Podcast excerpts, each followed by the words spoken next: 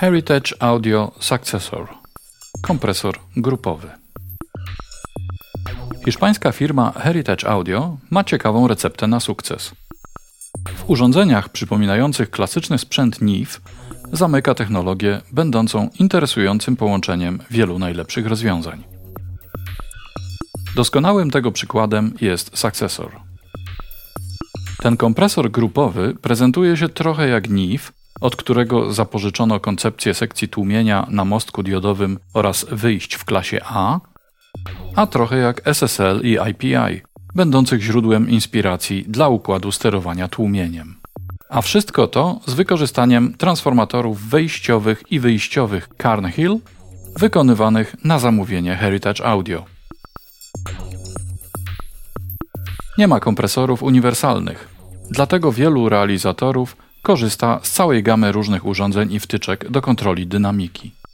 Czego innego będziemy wymagać od procesora kontrolującego sygnał o dużej dynamice i szybkim narastaniu, jak na przykład w przypadku instrumentów perkusyjnych, a jeszcze czegoś innego od kompresora dla basu, gitary czy wokalu. Każde z tych źródeł ma inną charakterystykę soniczną, którą należy kształtować odpowiednio dobranymi do niej narzędziami. W przypadku pojedynczych źródeł, które w kontekście miksu kontrolujemy na poziomie tzw. Tak mikrodynamiki, mamy na ogół dość wyraźne i powtarzalne parametry czasów ataku i powrotu. Zupełnie inaczej wygląda kwestia tzw. Tak makrodynamiki całościowego materiału audio, gdzie parametry czasowe trudno ująć w definiowalne ramy. Z tego względu popularnością cieszy się koncepcja wykorzystania innych kompresorów do pracy na śladach, a jeszcze innych na grupach i na sumie. Choć uznaje się, że pierwszym kompresorem grupowym był SSL Bus Kompresor, to jednak koncepcja tych urządzeń jest znacznie starsza i sięga czasów popularności urządzeń określanych jako Program Kompresor, których doskonałym przykładem jest Fairchild 670. Kompresory grupowe na ogół nie działają tak głęboko jak te przeznaczone do pracy na ścieżkach, a ich czasy, zwłaszcza release, bardzo często mogą być definiowane jako automatyczne.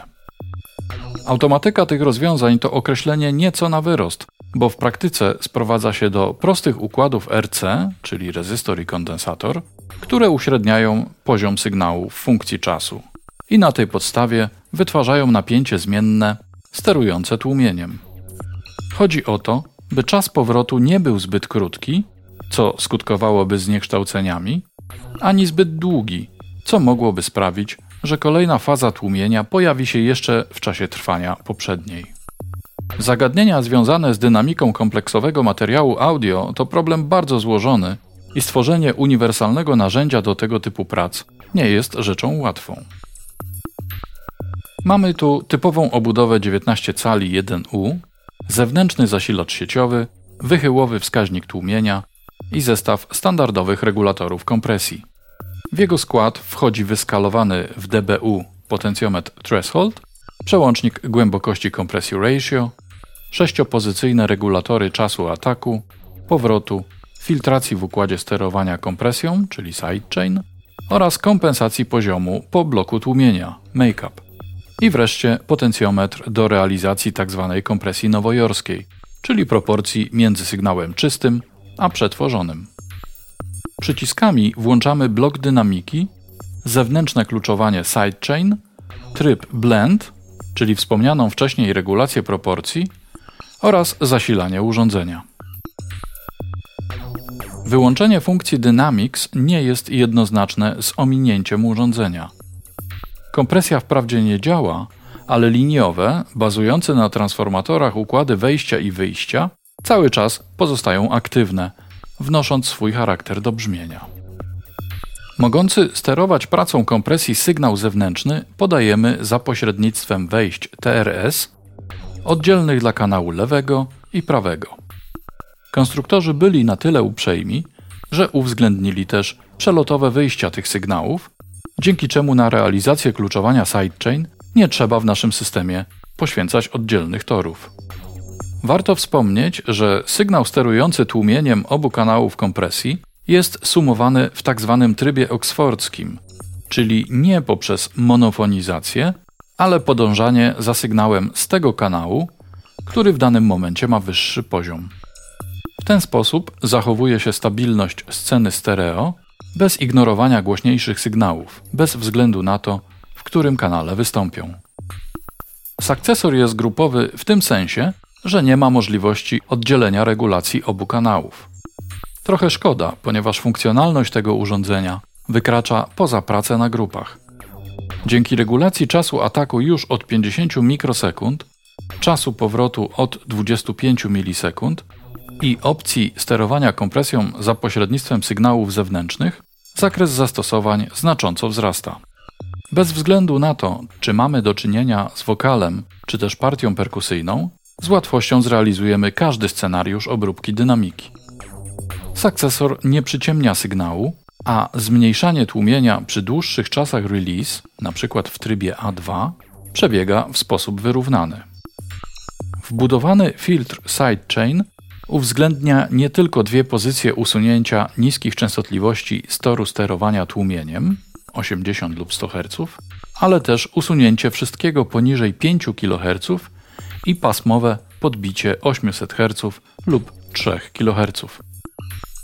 Przy filtracji górnoprzepustowej 5 kHz kompresor reaguje na wszystkie częstotliwości decydujące o jasności brzmieniowej, pozwalając wygładzić charakter soniczny materiału audio. Z kolei aktywowanie filtracji pasmowej sprawia, że kompresor reaguje tylko wtedy, gdy w sygnale pojawią się odfiltrowane częstotliwości, w tym przypadku 800 Hz lub 3 kHz. W pierwszym przypadku w sposób dynamiczny zredukujemy specyficzne nosowe pasmo, a w drugim ostrość brzmieniową w wokalu, gitarach i partiach syntezatorów.